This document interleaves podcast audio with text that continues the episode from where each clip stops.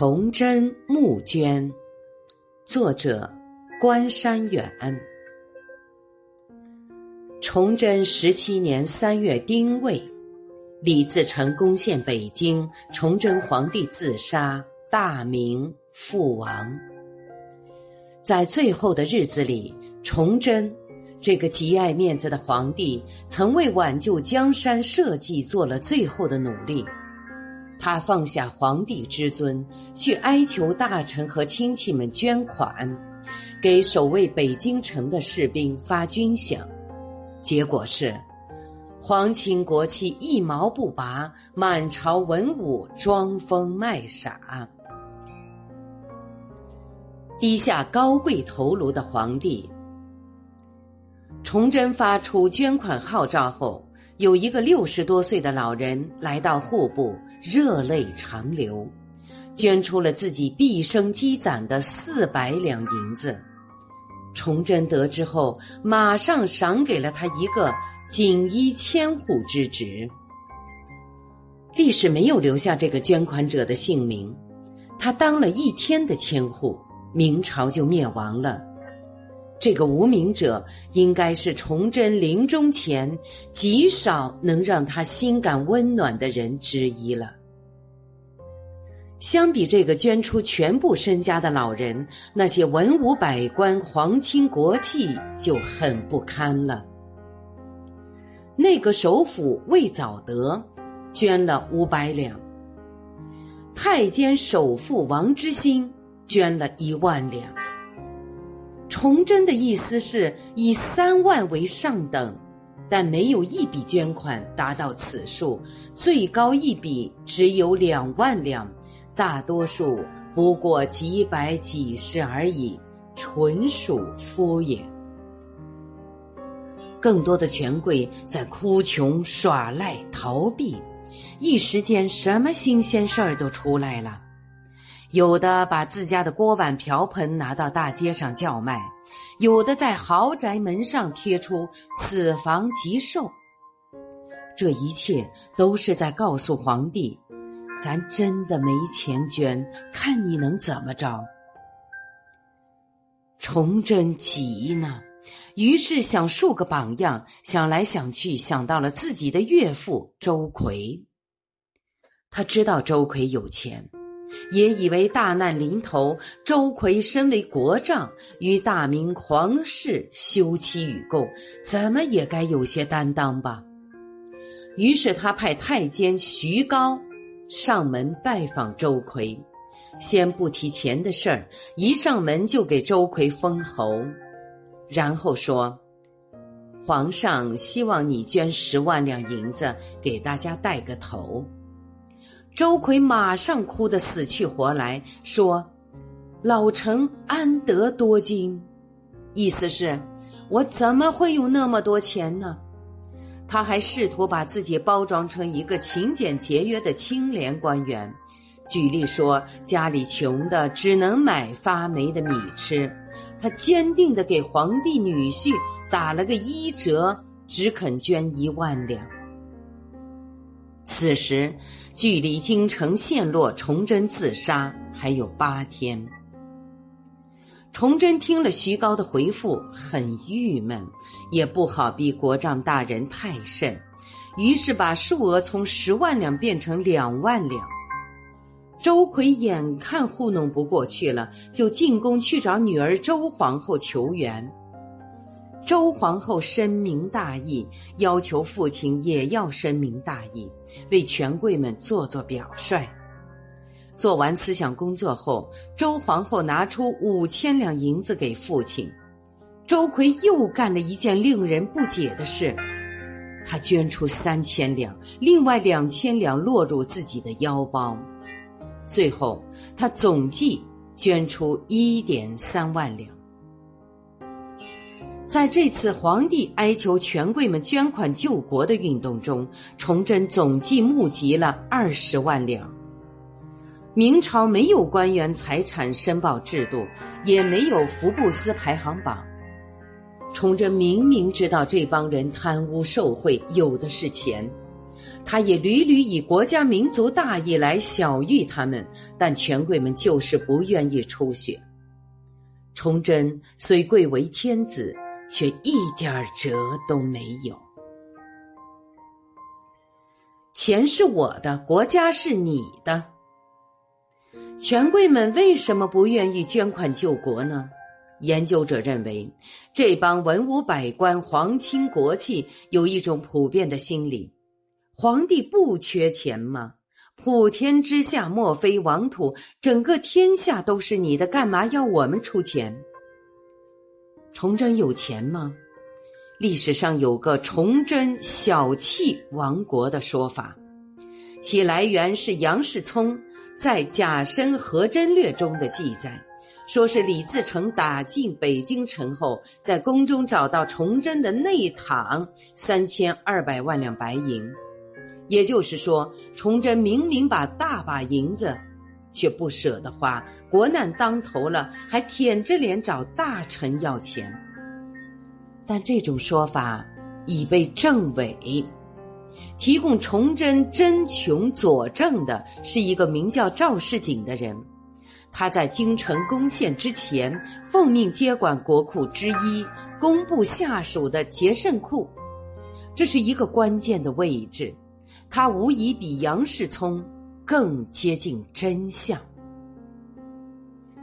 赵世景后来从闯军中逃出来，把自己在历史巨变之中的经历写成了《贾深纪事》以及《北归记》两篇文字。今天看来，他们就是记载一六四四年天翻地覆巨变的报告文学杰作。他在《贾深纪事》中写了当时国库空虚的情况。赵世景感慨：国家之贫至此。崇祯确实很穷，他上任后接了一个烂摊子，自己省吃俭用，节衣缩食，宫女不够用了也不敢扩招，他甚至把宫里的金银器皿、大殿里的铜壶都当掉了，充作军饷。史料记载，崇祯把宫里储存的人参等物品都变卖了。李自成攻破北京后，在皇宫里发现崇祯除了龙袍只有粗布衣，把零碎什么的都折价算上，内裤也只有数万两银子。满朝文武不知道崇祯很穷吗？明末群臣关系也很奇特，互不信任，谁也不愿意担当责任。皇帝哭穷，权贵们心想：骗谁呢？想敲诈吗？于是皇帝找他们要钱，他们便哭穷。君臣似乎在玩一个心照不宣的游戏。其实，有相当数量的大臣知道国家的财政状况，知道这个骄傲的皇帝不到走投无路，绝不会低下高贵的头颅来找大家去要钱。但他们有更深层次的思虑，这是你朱家的天下，丢掉就丢掉了，关我啥事儿？凭什么要我出钱？他们知道李自成的闯王大军即将兵临城下，他们也做好了改朝换代的准备。反正咱有管理才能，熟悉政治，谁当皇帝没关系，都得用我吧。明朝最后一任首辅魏藻德，状元出身，在危难之际走马上任，崇祯对他寄予厚望，但他让皇帝很失望。城破前三天，崇祯问他有何对策，并说：你只要开口，我立刻下旨照办。魏藻德跪在地上，屁股撅得老高，一声不吭。崇祯气疯了，一脚踢翻了龙椅，魏藻德还是保持着跪姿，屁股撅得老高，一声不吭。城破了，皇帝死了，魏藻德投降了。李自成问他：你为什么不去殉死？这个无耻的人回答：方求效用，哪敢死呀？意思是我正准备效力新朝，哪敢去死？大臣们如此，平头百姓更是如此。谁当皇帝关咱啥事儿？咱不照样当老百姓吗？守城士兵也是如此，没有军饷，咱为什么要卖命？大势去矣，广蓄多产何益？大明灭亡，浩劫来临，接踵而来的是数十年残酷的战争，无人能够置身事外。最后，要讲讲那些不肯捐款救国的明末权贵们的命运。